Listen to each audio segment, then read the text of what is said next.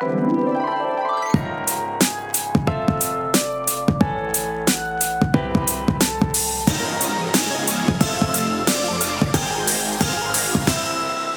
to You're Making It Worse. We're here, we're queer, who cares?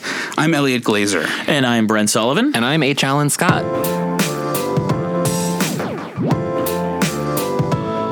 Textual healing.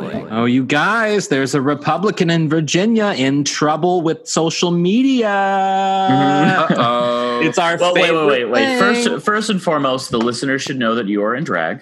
oh my we need to start Yeah. off by saying that. I know it's gonna feel it's weird because I'm trying to like just, of course, just talk normal and stuff, but like it is distracting. Also, I know probably for you guys, um, but know No. that I'm a serious. I'm pretend I'm on the View, and I'm. I'm Meghan McCain right now, not the Yeah. conservative, but I'm Meghan McCain right now, looking totally done up and amazing. There you go. Zoom. Looks Great. good. Thank you, thank you. We're shooting a lot of stuff today, so oh, and I'm spilling boy. stuff now too. Hmm. Um, so there is a Virginia Republican in trouble with social media because right. he married a same-sex couple.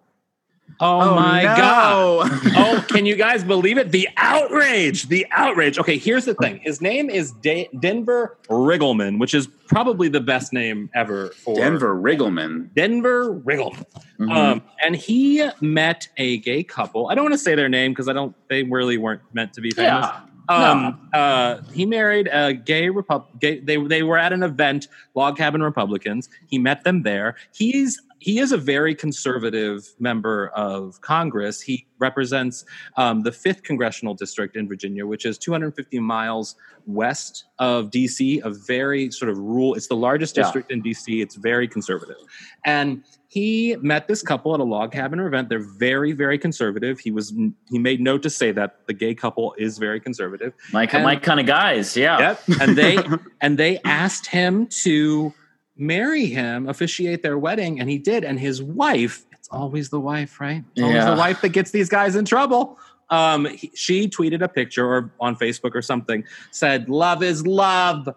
And it caused a stir. People were going crazy online. They were calling for his him being taken out of his seat. The district was Mhm. like, no, he got censured by the the Republican committee in the fifth congressional district there. And now he is facing a challenger for his seat that is even more. I mean, this guy is already kind of anti-gay. Like, sure, he married a, a same-sex Yeah. couple, but he's a libertarian Republican. So he he's not progressive by any means, but he does sort of believe in that the government shouldn't be in your bedroom, basically. Mhm, mhm. Um, that said, that said, he still doesn't believe that trans people should be able to serve in the military. He also will not support the Equality Act because of some parenting issue, and he uh, uh, voted to defund Planned Parenthood. So this guy's not an ally Sorry, why, why, why would anybody want him to? why would Well, a gay couple want him to, him because to they're officiate their conservative. wedding? They're mm-hmm. conservative, just like him. They are also very fiscally conservative, probably in sort of borderline libertarian area, and and they. I mean, they're a log cabin Republican. They're Republicans. They support him. They're his. I think they're they belong. They're members of his district, so they wanted him to officiate the wedding, and him as a libertarian conservative decided to do it. I actually have no problem with him doing it or them being Republican. It's Wait, the- wait. All right. So, so let's. Yeah. All right. So, so the the problem is, uh, he's. Uh, I guess the quote problem is Yeah. he might lose uh, the renomination of of. He might lose the Republican renomination. He almost undoubtedly will because they don't hold a traditional primary like other. Virginia is kind of a weird state, and it's the local committee, Republican committee, GOP committee that selects the nominee for the general election. So he might, he probably won't. He was just elected in 2018, so he's a new member of Congress. Um, so he probably won't be reelected. Uh, but I, it's just kind of an interesting. I, I was reading about it over uh, over the week, and it's just kind of interesting when someone does something that you think, uh, from your perspective, gives them a little bit of heart. Like, like he's he's kind of just saying like, ultimately, like, hey, you know, I'm going to vote a certain way, and I'm representing the people of my district a certain way, which is that they're very conservative and blah blah blah. But uh, uh, I also, you know, am willing to recognize, you know, so to speak, the autonomy or decency of, of gay couples, and I'll officiate a gay ceremony. Mhm. And then it just like backfires so severely that he will likely lose reelection, um, at least as a Republican. So I just think it's kind of interesting when, you know, when you know Republicans are still kind of stuck in these like very rigid, yeah. you know, It socially feels very retro to me. Yeah, Well, I mean, this story kind of, I was just sort of like, well, we're fucked any way we go because this guy is not an ally. He's not good for us in any way, shape, or form, nor is he good for any anyone really sort of queer in his district that that supports queer rights. And the guy who likely will get the seat, you know, in the general election also is not an ally. And I don't he's, know. if- he's Jerry. He's Jerry Falwell Jr.'s like favorite. He was the athletic Yes. director for Liberty University. No, exactly. So the, the the other Republican running is way way even crazier, more conservative. yeah. I saw. I, I know we've been. I've been watching Jeopardy more now. Well, just in general now, and they've been replaying the College Week, and I saw a girl from Liberty University, and I was like, "That's almost not Mhm. fair."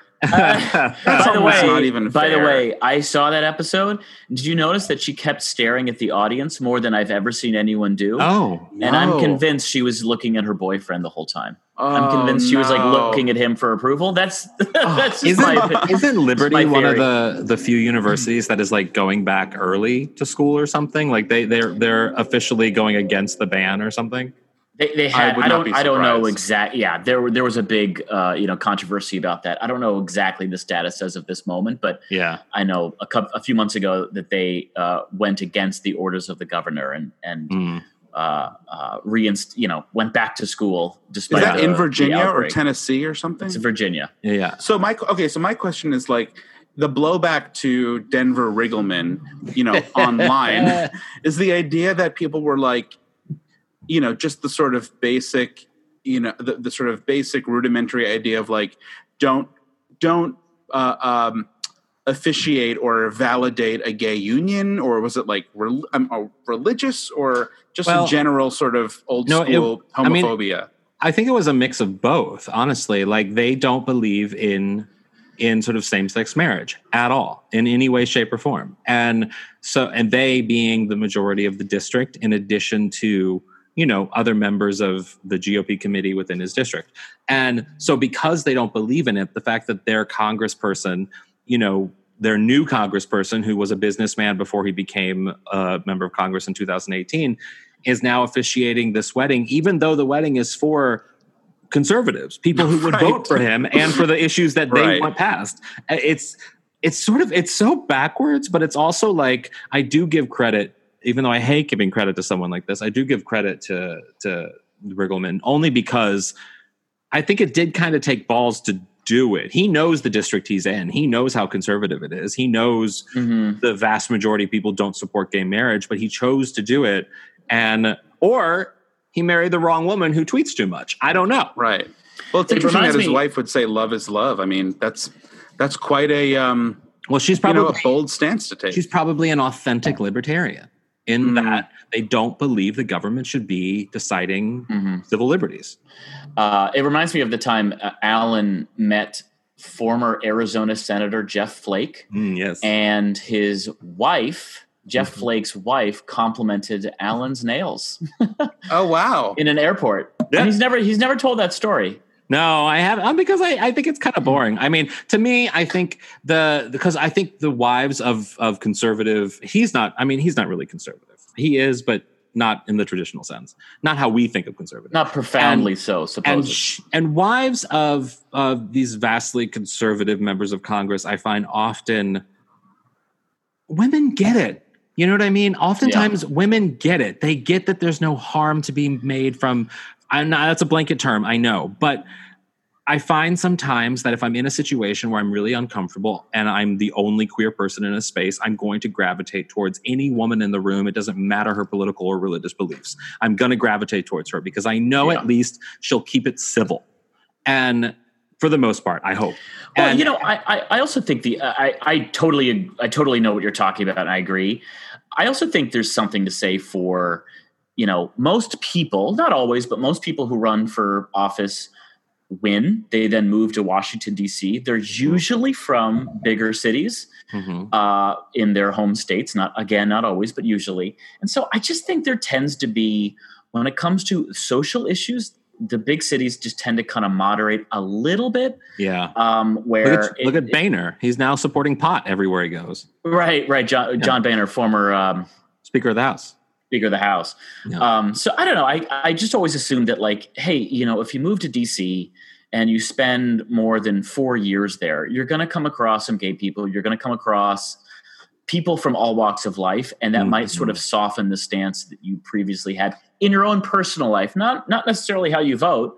Yeah. Um, in fact, probably not how you vote, but in your own personal Oh, experience. I mean, hopefully, and how you vote too. I mean, in, Yeah. in an ideal world, we- in an Well, ideal no, world, but because they're not. I mean, and no, it wouldn't be even. And and I think it would be irresponsible if the, the city of DC sort of influenced the way they vote, only because you know they're sent there to represent their district, and not now not saying that they have to like vote the way the district feels on each poll, basically, right, right. But they're not there to vote how DC life is. Their vote I know. I'm just saying it'd be in my in a naive, a naive sort of Pollyanna-ish way. I'm just saying it would be nice if, like, you Mhm. know, meeting like a trans person or whatever in DC changed someone's mind. They were like, you know what? Forget it. I'm a Democrat. Yeah, you know, right, right, I'm right. a liberal Democrat now, and that's the way it is. But you know, obviously, that's not gonna. Not the way it Arlene. Specter. He did that. He flipped back and forth, but he did it from Arlene? Arlen. Arlen, Oh, Arlene, Arlen. Arlen, Arlen Specter. He flipped from what was it, Democrat to Republican, and then he went independent or something. Yeah, for a little while or something. Yeah, he was weird. Arlene, that bitch. Arlene, oh, shut up, Arlene. Not even joking. Larry Owens, uh, we're so excited to have you. Thank you. We've been I wanted to have you on for so long, and now with quarantine, we can do it through through Zoom. It's amazing. yeah, there's plenty of plenty of time, plenty of access. No planes needed. Do you ever so do this? Oh, wait, wait. I was going to say, like, real quick, that, like, recently, you know, like, I'll be like, oh, want to Zoom with a friend, or like, you know, let's get let's get drinks over Zoom or something, and it'll be hard to schedule with them, and it's Yeah. so offensive to me. Like, I had a friend that like she was busy two days in a row, and I was like, what?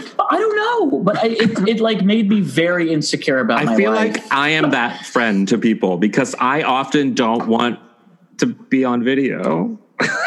Oh, I don't think it, I. Th- I think she just had shit going on, and I was like, mm. "We are in the middle of un, like untold times, and you Yeah. are busy as fuck right now. What is happening?" Wait, uh, Larry, are you busy right now? How Are you in busy New are you in quarantine? I'm in New York. I'm generally not busy, but then I'm like finding that having something to do makes me feel of use. so Oh, like yeah. so so things that, you know, when something comes, you know, through the old inbox, I'm I'm like entertaining it because I get, to, I get to have the ritual of putting something on my calendar. Right. of um, showing Right. up to that thing, of then like Right. having completed it after it's done. So yeah, I uh, yeah today I today I had two you know two little things on the schedule. One personal, one professional. This Wow. podcast. All right. Hey. All right. Wait, before we go, before we go any further, because I was really excited when this happened, and I feel like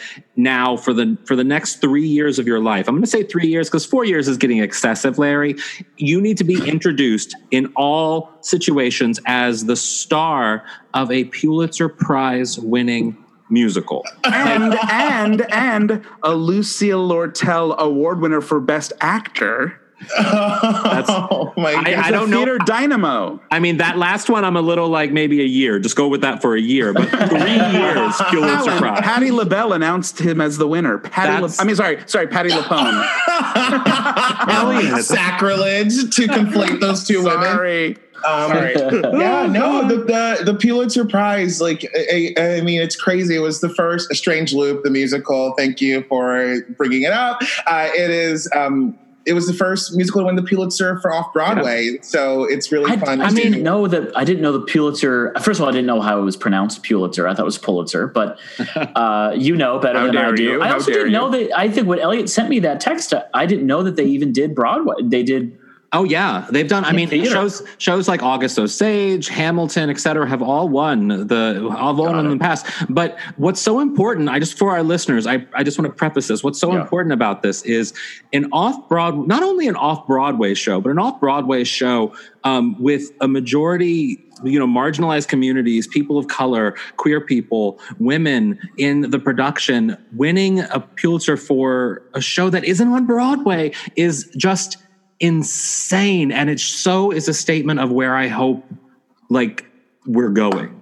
Do you know what i mean? Yeah, yeah, yeah, thank you. Yeah, it just doesn't happen. I mean, we have an all black cast. We have mm-hmm. an un- unapologetic script. Like uh, you've never like you go through the list of there are 10 musicals in history who've won the award. So mm-hmm. period. So they give out a best musical Tony every year. They give out a best musical Pulitzer when they feel like it. Yep. So Oh, for wow. them for them to recognize it to be on the list, it's like a chorus line, Donna McKechnie. It's mm-hmm. Setting Park with George, Mandy Patinkin, Bernadette Peters, and you know, Hamilton, and then, you know, Strange Loop Me. You know, it's Yeah. like it's it's wild.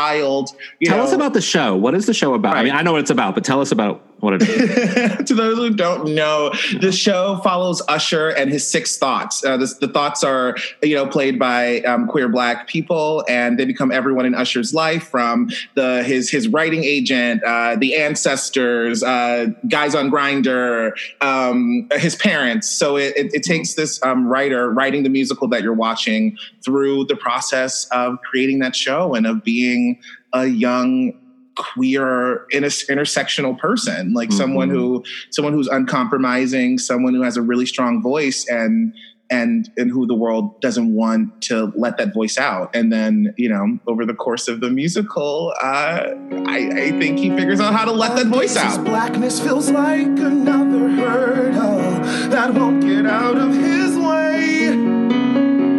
His inner white girl starts kicking like a baby. She wants to come out and play. She doesn't care if she ruffles any feathers. In fact, that is her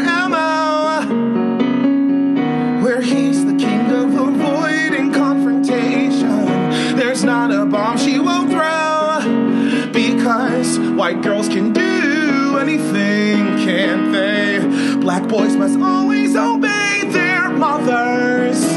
White girls can do anything, can't they? Can't they? Can't they? i love in the show that i mean i haven't seen the full show i've only seen Oh, I clips didn't see it because yet either. I, I wanted to see I know. so badly. I actually It's- no. I tried when I was in New York the last right before all of this started. I tried to see it and I couldn't because of scheduling. It was bad. But um, what I love is that it sort of meets these two different worlds. You know, it's a very sort of modern show, of course, but you play an usher at the musical of The Lion King, which is such a uniquely queer thing as well because so yeah, so funny. gay Disney obsession is so real and alive. And the fact that you're a musical theater nerd at a Disney show, it just it just blows my mind. I love it. I love yes, it. Mike, Michael R. Jackson. He wrote the book, music and lyrics. It's like it's completely his brainchild, and the character that I play is based off of him. And he was actually an usher at the Lion King, Mm. so he had this crazy experience of seeing like African blackness, like told through the style of like the Borscht Belt and Americana, directed by Julie Taymor. And he's you know he's like an Oh, brother. and he's an NYU graduate, you know, musical theater writing graduate who has, you know, all of these amazing, um, like Mhm. American important pieces inside of him. And he's like, you know, he's watching, you know, kids vomit on the stairs and Yeah. and, and old, and old women like, you know, taking their yearly trips, you know, just to come and see, you know, Lion King and Wicked. So yeah, it, there's so many levels to the show. There's so many layers. Like I I developed it with Michael and Stephen Brackett, the director, and the, and the cast for like five years, and and we were in the theater, and I was still getting my mind blown with, oh, that's what that means. Oh, that's what that layer is. Like, oh, okay, I had no idea what I was saying. I was kind of just, you know, smile pretty, say the words, which works a lot. Mm, Well, so you, now you do obviously you're a, uh, uh, uh, lauded theater actor, but did you, you also do comedy, which is how I met you a couple of years ago in New York. And I love that you can sort of bridge the gap because I am so, like uh, uh, I, I say that I'm often like very hot or cold with theater where something like Strange Loop is like so exciting to me and I wish I could have seen it, but I'm also so easily like turned off by the big splashy sort of very self-serious you know, uh, stuff. Yeah. And I love that you're somebody who can kind of, because you're a comedian as well and you do comedy, you can kind of like dance in the middle and play both both sides. Yeah, yeah, and that's that that's rare. Yeah that was really fun to like have this like you know people who like know me from you know doing comedy in the you know at the bell house and union hall like come to playwrights horizons like come to manhattan and like watch the show and like and be at that show as if it was a comedy show with that sort of give and take you know mm-hmm. interspersed with the with the theater goers who who see everything at playwrights who have subscriptions who you know they're very easy to cross their cross their legs and you know uh, like and fold their arms and say like give it to me. You know what i mean? So it was really fun to to like to be able to bring that audience to the theater and then to bring some theater audiences to to spaces where you know the top ticket price is ten dollars you know and there is Yeah. no orchestra seating. It's like and and people like it's wild to me that like in the musical theater everything's like make it shorter make it shorter make it shorter. And then like i've been at comedy shows where people stand up for two hours Yeah, and just and they just sit and they just watch. And like some of the stuff is polished some of the stuff was written that day some of it is improv but like they just like it's it's it's crazy how performance has two different lanes but then at the end of the day it is you know mm. when, when you boil it down it's me on stage singing you know and, And by the way, like words. not by co- not coincidentally in the same city. Like you're in New York doing like th- fancy theater, and and then the next day you're going to the Bell House and doing like or, or whatever the Bell House or Union Hall or one or of these venues and doing or wherever but it's, it's, it's two different lanes and it's so it's so rare i think it's so rare to see that you know and you're Oh a, and you're queer in both spaces which is i think is also you know Yeah. very interesting Wouldn't Yeah, it be that's- funny if you weren't queer in both spaces? Now that's a comedy routine. That's no, comedy. but that's but that's actually like I mean, a lot of my like upbringing was sort of knowing that I wanted to to make work like the work that I loved. Like I would see performances, you see Bernadette Peters, you know, uh, do Rose's Turn on the Tonys. You're like, wow, she she's letting out a lot of stuff, and I identify with that. And I was like, okay, so how do I get there? And then I would be so afraid that one day someone's gonna like find a picture of me kissing a boy, and then like my whole Mm. career is over. So it's it's Mhm. wild that I, I don't have to live in fear of like my identity, but that it becomes both like the source material, the way into the work, and the reason that it's celebrated. So Mhm. I'm like completely like it's it's out of body experience. I mean, that musical, like to do a strange loop, it was no like it was so hard to get people to take it seriously for so long because Mhm. of how supposedly difficult it was. And then, you know, for the world to change in such an immediate way in the past four years and and other and in other ways that that it becomes so necessary was wait what do you mean supposed what do you mean supposedly uh difficult well, what was what was mean- supposedly difficult about it Well, normally when I'm auditioning for a musical, it's for like the third lead. It's for you know, mm-hmm. it's like fat is in the description, or you know, it, it's it's for if it's a franchise, it's an inanimate character. You know, there's a snowman, there's a plant, there's a genie. Like these are the parts where you would have me play. So when you literally just have a leading man who doesn't who who isn't fuckable in a traditional sense, then that mm-hmm. becomes you think a barrier for marketing. But if Huh. the piece is good, if the. Show is just good, then everyone can't stop talking about it. So it, Well- so it was like having to use, you know, twice as hard to get as far, like having to use so much skill to like get just a production in New York City. Yeah. Unre- unbelievable I, I, I have a I have a very um, faggotry question for you that I feel like any homosexual person who enjoys theater is asked this question, and it divides the community. Are you Bernadette Peters? From Gypsy, or are you Patti LuPone Gypsy? Because I fall very clearly in the Patti LuPone Gypsy. Patty, column. Patti LaBelle, you mean? What no? Pat, what column do you fit in? And rather, I should I should phrase the question: What faggot are you, Patty or Bernadette? I think I'm Patty as a faggot. Mm-hmm. I think I think I'm Patty as a faggot because she, you know, she went to Juilliard. I went to Steppenwolf. So like there is like a Bible that we're following whenever we like Mhm. step on stage. It's like, no, this is that, and that is that, and you will see, you know, for the rest of my life. Like everyone's gonna be like, oh wow, he's playing that character again. I'm like, Mhm. and yeah, it looks like me.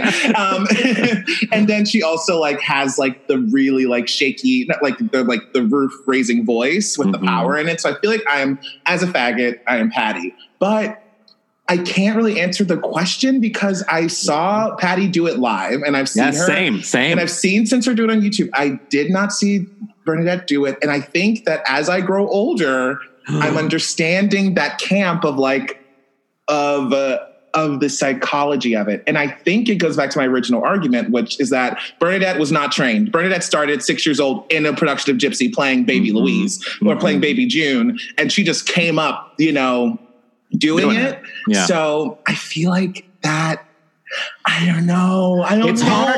I know it's hard. I gotta say though, I mean, uh, seeing Patti LuPone live do Gypsy, do Rose's turn was like, like my asshole grew like an inch. You know what I mean? my life. It Yeah, was changed it was my life. life changing. It was Wait, it, ex- it expanded like It Elliot's? Like, what do you mean? expanded because it, it had to open to the universe of Patty. You know what I mean? It's like Uh, come it's a- to the asshole. Patty Lou Poppers. Yep. Wait, who's who's the most like? I mean, this is like a, a a more like dumb version of Alan's question, but like, who who are your like Broadway or like theatrical, you know, all time idols? Hmm. I, I mean, uh, Audra McDonald, Audra. Uh, then I have some. I have some obscure ladies that I love. Like Wait, I love. okay. a- I want to hear obscure. I was like, I love a Hardy Mary Testa performance. She's Yes. like, Topol? Do you like Topol? I like him. Oh, Brent. okay. It's the Hey, one love, that he I love Fiddler on the Roof. Yes, Oh. beautiful show. That show plays everywhere. China, That's the only musical I Africa. really know. Yeah. yeah, we uh, you know those those tradition. You know, you everywhere has tradition. So Right. My obscure right. favorite is uh, my obscure choice is Rosie O'Donnell and Harvey Fierstein I saw doing it Fiddler live. on the Roof. I Fiddler saw it the Roof, live. right. I had to the weirdest, time. the weirdest show ever. And Alan, you were there. I paid my money to see. What was see that it. like? It was like my asshole shrank. Oh, okay. I was going to say, did it grow again? The world, the world shrunk closer together. No, No. it was. It wasn't bad, but it wasn't great. Well, let me, let, uh, Larry, let me ask you a question. What is it like? Uh, I find that, you know, doing stand up shows, you normally do your set, maybe you leave afterwards, maybe you don't. But, you know, normally you don't have stand up audiences flocking to talk to you after a show necessarily. But I know with Broadway, it's a little different where it's almost like a tradition, right? Like as you as you leave the theater, people are waiting to meet you, right? yeah, yes, the, So the what- stage door. They the say. stage door right so what was it like what's that like and like is it weird like i'm you know i'm sure if you do the do the show a million times like there were probably some shows you didn't feel great about like was it weird leaving and being like i gotta fucking talk to these kids or whatever or did you love it every time Well, I mean, a strange loop. It was like so weird because, like I said, like I like I for me it was a true underdog experience. Like now the narrative is so shifted. Now it's like now it's just like it's the Pulitzer Yeah. Prize winning show. Yeah. but but going in, going in. So when that show, I didn't leave the stage the entire time. Like I would walk up from my dressing room onto the deck, and then 90 minutes later, I would go through like three cycles of hell, you know, and and liberate myself for the benefit of the audience, and then like climb downstairs and like have to pee. So Yeah. it was just like an absolute enormous feat of energy. It was a, like a huge vocal feat. Like there were like I think 17 songs. I'm singing lead on you know lion share of them. There's like character work inside of like one big arc of playing the, of playing Usher. Then there's like you know he's Yeah. writing a Tyler Perry style play for his Yeah. agent and for his mom's approval and for money, but he Yeah. hates it. And so then you you see him creating those those characters in front of you. So like there's actually like I end up playing six characters throughout the whole evening. So I was very much like scared. I was I was scared like the most of the process that I'm gonna you know one wrong move you burst a blood vessel in your throat and you and you're out of the show. You know what I mean? Like Yeah. like like you like you go you know the choreography like if you do something too hard you break your ankle then like now we have to restructure the show. So like every day I was just doing huge huge huge danger mitigation to try to stay on stage to tell the story because it was the only thing that mattered in my life was to tell this story. And then so going up, I like like in under normal circumstances like that it would warrant not greeting the people. It would be just like sneak Yeah, out aren't the you back. and- exhausted? I Yeah. was. I was certainly exhausted, but it was like I had been begging the comedy audience and like the young queer black people to come to the show. I was saying, Mm. "Don't miss this! Don't miss this! Don't miss this! Discount! Here's the discount! Here's the code! Here's the code!" And so I felt an obligation to honor like the audience members who were making the sacrifice like of distance mm-hmm. of cost of like interest to come and see. So i would i would i would come up and i would do the lobby every night. And then as like, the show like just as we played it and like and it became like oh clear that this is catching on then the lobby was just absolute who's who it's like you walk upstairs like you walk upstairs alicia silverstone you walk upstairs billy porter you walk upstairs lee daniels you walk upstairs you Patty know. LuPone. Yes, right, right. Did Patti LuPone come? Did she come? sure Did she come? came, right? Patty, no, Patty didn't come. I mean, it was a very. We only ran like like eight eight or nine weeks, maybe ten Yeah. weeks. Was that a, a, a, a six, seven week? How many days a week did you do? Eight shows a week. We did eight Oh shows. Oh my God. Yeah, eight show, no understudy, and the five show weekend. So so yeah, in between Friday and Sunday, you know, forty eight hours, I did five performances. When you did, when you have no understudy, what, uh, what happened? I mean, what were to happen if you were ill or something? Well, the thing is, so I so because I was doing the stage door and because I'm a novice lead, like I've like been I've been in musicals before, but as that third fiddle, you know, so you can you can mm-hmm. pretty much do you know a, a fat black track, you know, in your sleep, you know, no matter what. But I was greeting the audience every night, and it, low key pre-COVID, I got a stomach flu like the week of opening mm. night, and Oh so I was doing the show with utter like I was doing the show like in private, just like like trying to soldier on. I was like, just go out there, do it, like just use enough energy to get through mm-hmm. each moment. So like I was just taking each moment and being like, okay, like that's what it takes to get you know this out. That's what it takes to get that out. And then I got so ill that I completely projectile vomited in between the, the matinee, and the evening show, and a Saturday. Went to the hospital, and so I, I had to take two shows off on Sunday, which was meant to be. Monday was opening night. I went out the Saturday um, matinee show, like, and I was gonna, I was like, I was in my Wait, dressing room. so no understudy? no understudy, but So the show's after- canceled. yeah, so we canceled two performances, and then I was Wow. back Monday night, just like you know, on a wing and a prayer. And Wait, so that is ins- the- that's insane. The idea all of the reviews of all me of it being sick. resting on your shoulders, though. Yeah, it was a huge, it was a huge psychological. That's what makes no. him a star, Yes, Elliot. it does. It does.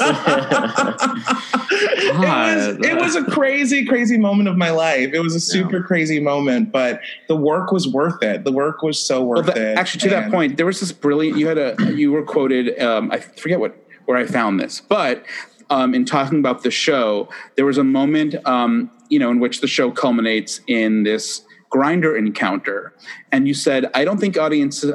I don't think audiences have ever considered the overweight queer body sexualized, even though the sex scene is a moment of brutality and humiliation and a breach of intellectual consent. It just shows the overweight queer body in mainstream media in a way that it's never been seen before. Hmm. Can you like I, talk a little bit about what that looks like and feels like to people like Okay. you who didn't get a chance to see it? wow pull quote i mean i really said that huh? Didn't have a stomach flu that day. okay, go off. No, I'm certain that I did, and I was like doing press in the morning. Um, I, yeah, it's just it, like I, I I felt so strangely detached from my body my entire life because I've never seen someone like me with my desires have those things honored in media. Like it's just like like I like I tr- like I truly don't know the rubric for falling in love as someone who looks like myself because I've never seen it play out. I've Yeah. never seen it play out satisfactorily on on screen, and and the and the whole thing is that just like in American culture, we rely on these screens. Like we really Yes. really rely on them. Like they do so much. Like I, I wouldn't I wouldn't have been in the theater if I hadn't turned on the Tonys and seen Bernadette Peters mm-hmm. let that out. And so that's how I knew that I could let something out. And so having an image of falling in love or or even just like having some sort of sexual semblance of self, I think would have been really, really important to me. And so Mhm. so in my work like it's not to center myself as in like i am i am star i am i want i so number one i like to work and so i'm envious of like anyone who gets to work i want to i want to try those same things out so like you know if if sally and jeff get to play the leads and fall in love then i think that you know if this is america and we're created equal then let me let me have my shot. So so like doing that on stage it was it was really it was really difficult hmm. in that scene. I mean that scene would like it would it would really shake me even to just rehearse it because Is it an awkward? What I like? Is it a, just an awkward sex scene or something more? No, so it's so the scene is called Inwood Daddy, and so Usher goes to um like he sort of hits like a his professional wall, and he like and he wants a release, and so he goes to Inwood Daddy to uh, to like to have sex to have sex, Mm, and this yeah. is this is someone who has like put out a post online that says like I'm looking for a fat black ass, like I'm gonna pound your fat black ass, Right. and that is what Usher wants in that moment. So he Yeah. goes to get his fat black ass pounded consensually and for fun and for release and for whatever, for whatever we go into sex with. But then during the encounter, Inwood Daddy begins to call him a nigger. And he begins to say, like, do you, like, you know, you can listen to it on the cast album, you know, Inwood Daddy, and you'll hear the the dialogue, you know, it goes into this um, insidious race play that Usher while Usher wants to get his ass pounded, he doesn't want to get called a you know a slave, Yeah. etc. In Yeah. this encounter, but the character is is so bifurcated in terms of his sense of self that he like he's like he he the next song that he sings is boundaries, and it's about it, it's about why we do the things that we do and why we allow certain things and and what happens if we maybe don't let those things happen. And so it sets up the character for this reckoning with his parents um, and and with the church and with you know hiv stigma. It's, it sets him up to really uh, attack those things head on rather than letting those things attack him head on. Which so is, it's a I mean, very transformative scene it yeah, it's so profound to see that in a show because oftentimes for whatever the you know minority is you're left at just the moment of victimization. That's it. And then somehow along the way you see the minority hopefully find themselves and and and grow and be successful or whatever but you don't see the middle area. You don't see the reckoning with you know standing up for yourself or standing up for your authentic self and and and finding that growth and it's that's why it's i think so important to have a show like this and to see that to see the growth of your character from the moment of victimization to success and everything that happened in between it's so important Yeah, yeah, it's all real life stuff. It's all things that all people identify with. So like even though it's you know the big black queerest American Broadway show, it is like it the audience is you know the Broadway audience. You know what I mean? And, mm-hmm. and they have taken it in, and you know, and the and the press and like and because there's there's the truth of the emotions will never fail us. So to go back to Rose, you know, just like Rose, you know, like like you still feel It's that. rose's turn yeah. wait It's- it's- so what's happening with the show now yeah. Are you the gonna, is show- it coming to LA at all?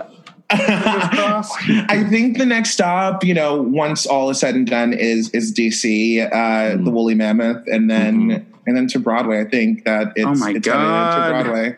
That would be amazing. Congrats. How could it not? It won a fucking Pulitzer. how are you holding up yeah. What? Where are oh, you in, in New York? Are you alone? Are you roommates or family or boyfriend or something? I am alone in East Williamsburg, hmm. and it is really, really difficult. Like it's like really diff. I don't know if anyone else is isolating alone, and I'm like so paranoid, and like I have so like such fear that like I keep a strict, strict quarantine, which like is mm-hmm. to the detriment of my mental health. Like Of course. just like kind of like last year with a strange loop where I was like, I can do this, like I can barrel through, you know, and then like you find out that you have to adapt. Like as humans, we are always gonna have to adapt, no matter how idealistic, not in quotations, how idealistic Yeah, we, the world is. we are. Mm-hmm. Like so I've been trying to like find the most idealistic space, like somewhere where I'm like respected and together, but like have autonomy and can work. And it's just there's no one place for that during this pandemic. There's no preparation for a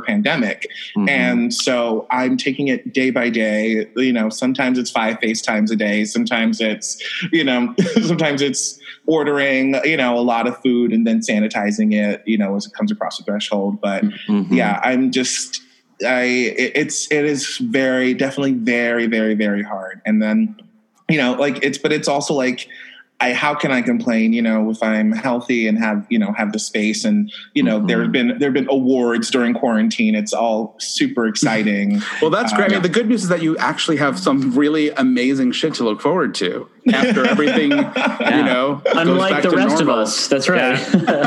we got this. We got the three of us. That's all we right. Aw. Larry, thank you so much for being here. Where can people find you and listen to you? And where would you, would you anything you want to plug? okay. Yeah, you can follow me at Larry Owens Live online.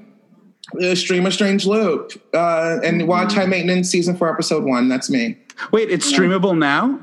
Yeah, it's on H- it's on HBO now. Oh yes. Oh no, no, sorry, I meant Strange Loop. The album. The album Oh, is the yeah. album, Yeah. the album. Oh. No, I always say that people are like, "Wait, we can watch the show," and it's like, no, Oh, just I got so excited. But I'll listen, to the music. listen to the music. Mhm. Okay. It's really good. Yeah, I'm You'll get the story. Yeah. Well, Thank you, congrats on everything, and thanks, and, and stay safe. Thanks, guys. And another thing. So I was kind of curious, even really early on in the whole coronavirus pandemic shit, garbage. Uh, I was instantly curious, like how it was going to potentially change, um, sort of thoughty guys on Instagram, because there are some people that I followed for literally years. They constantly post gratuitous selfies of themselves, but everyone knows that right now, no one, basically, no one in the world can go to the gym. Mm-hmm. And I know for the first two weeks, I was kind of obsessed because all these guys who are, you know, just unnaturally fit, uh, all these guys are posting these like videos of like them. They're like, "Hey, this is how you work out at home," as if that's how as you if get. that's again as if also that's how. yeah. well, as if people are like again I, the the the silliness of it all of being like you're tuning in to see how I work out at home with like dishes, right? And it's like right, right. yeah, that's what I'm tuning in for. Yeah, yeah, we have our dick in our hand, but yeah, yeah, we, we would love to get your thoughts on nutrition and all I know that they have shit. shampoo resting on their dick. it's it's so it's so ridiculous and so there was this one guy in particular he's I, I don't even know how to describe it but imagine like brad pitt but better body like it's just it's just insane and i check in on him all the time and he was doing these exercises where Check he was in like on him. I do. I don't. I don't want to follow him. I refuse to feed his ego. I won't follow him, but I do check in. And at first, he was doing that thing where he was like doing exercises. He was doing sit ups with like weights, and the weights would be like paper towels. Oh wow. and I'm like, okay. but dude, you don't. But then anyway, so long story short, almost everyone I follow who is all about how perfect they look Yeah. has gone radio silent. they Right, haven't posted right. anything and it's been kind of this really fun thing to watch where like all of a sudden like these guys who are sort of like you know always pretending like they're just they're just showing you how to how to work out but they're really showing Yeah. you how perfect they look Yeah. now they have nothing to contribute and elliot you even said you, you came across some posts where these guys are starting to get mad at people for body shaming them Yeah, I Mm. saw one. I saw one guy. Uh, I think actually somebody sent this to me because I've st- I've after we after honestly because of the podcast I did a massive unfollow when you guys Good were like for you. stop following these people that make you mad. But you used to So- follow like 6000 people Yeah. I'm not kidding. He did. Wow. He used to follow in the it was in the thousands. What is it at right now, Elliot?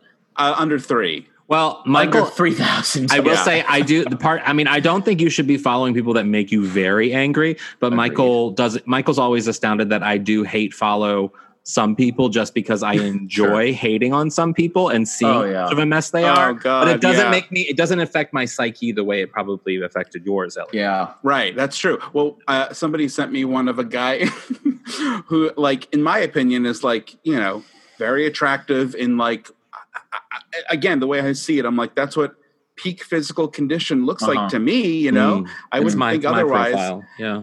And Mhm. his po- his caption was like, "No more body shame," and it was Oh. literally him like with his pants pulled down so you could see his pubes, basically. you know, he's obviously shirtless, and it was like this artsy, self-reflective photo. No more, no body shaming, and I'm like, and it's Mhm. like, yeah, I mean, the, clearly what's going on here is you just want val- you just want to be.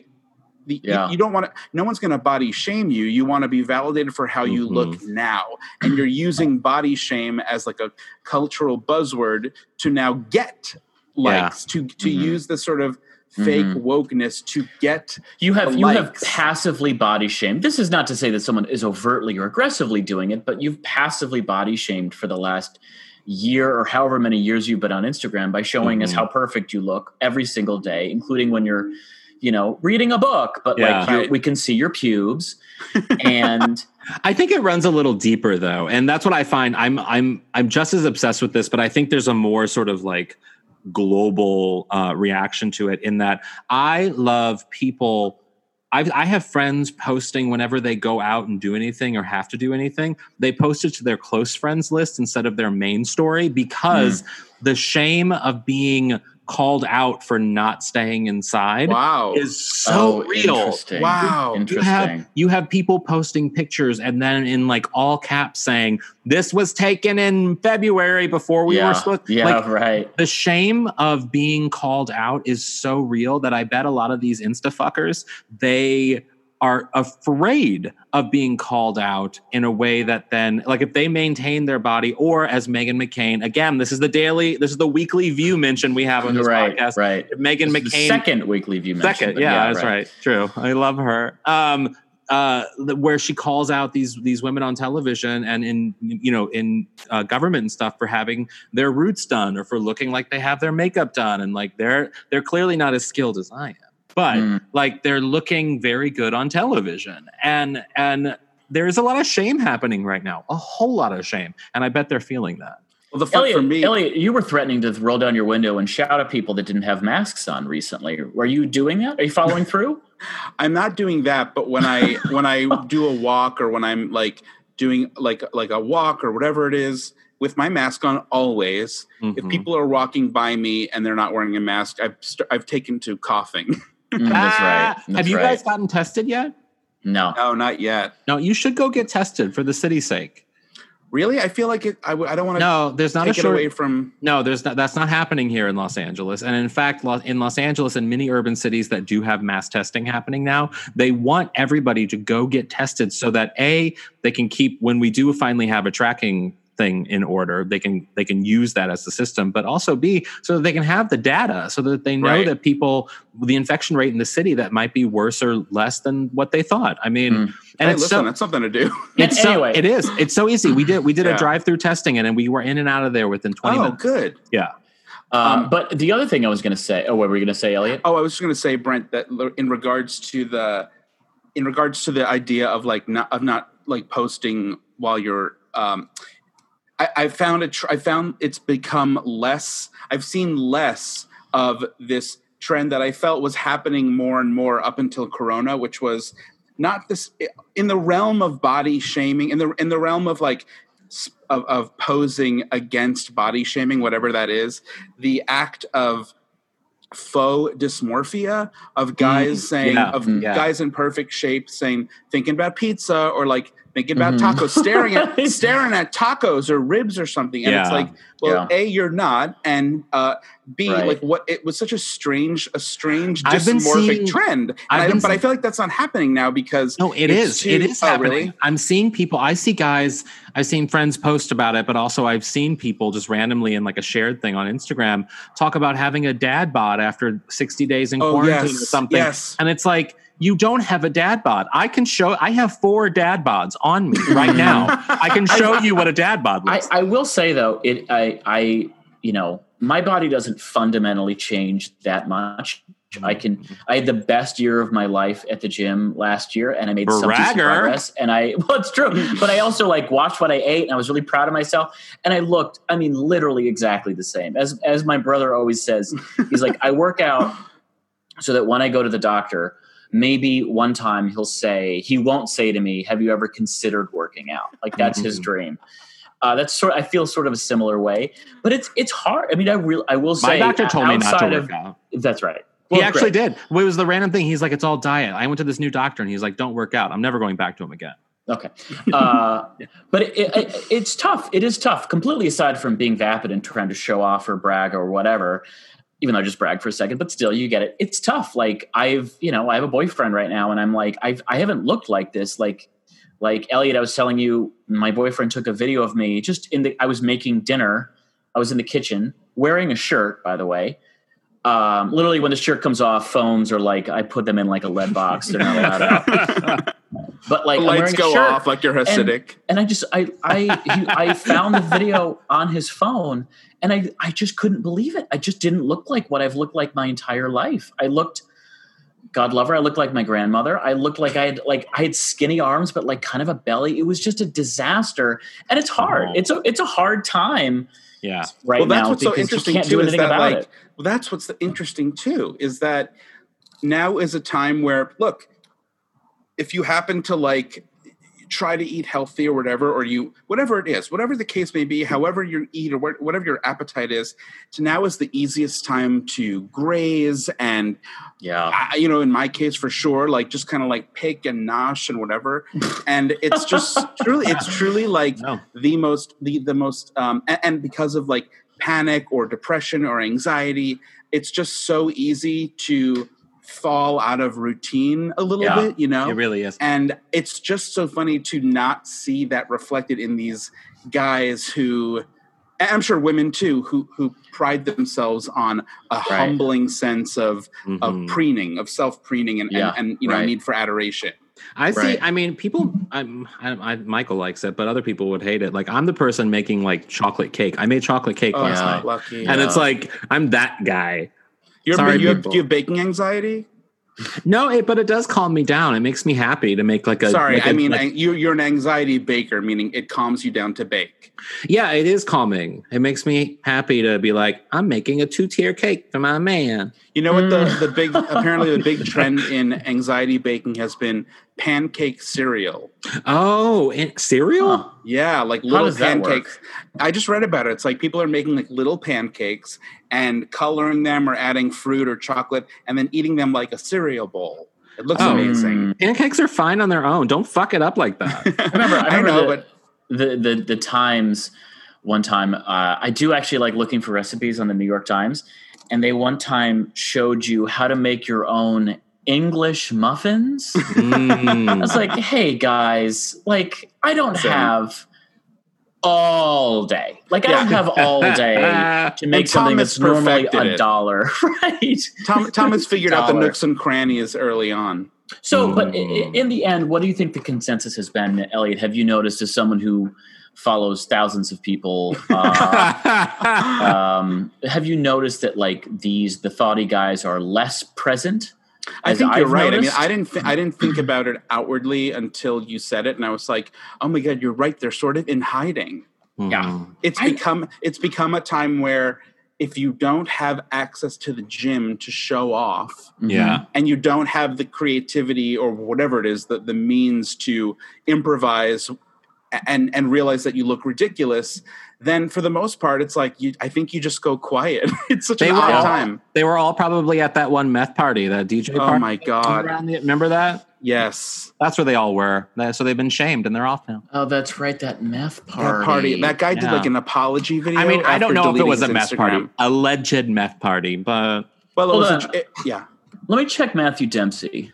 Let's see. He Matthew- hasn't taken his shirt off oh, since. I thought you were talking about the Grey's Anatomy guy for a minute.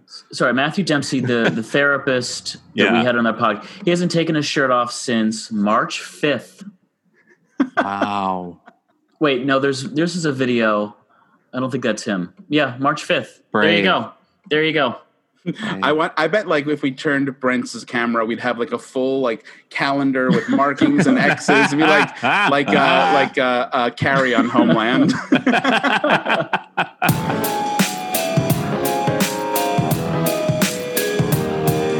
what would your aunt say? Okay, Brent. What would your aunt Ramona say about something she heard on today's show? Alan's new doctor sounds like a psycho. My aunt Joanne would say, "Ask Alan if he used kosher chocolate." Hope the answer is no. By the way, yeah, no, I, I don't, don't think I waste your time. How about Aunt Anne? My Aunt Anne would say, you know what? She's right. Love is love, especially when it comes to chocolate. well, thanks for listening. Stay safe. I'm Elliot Glazer. I am Brent Sullivan. I'm Wash Your Hands, H. Alan Scott.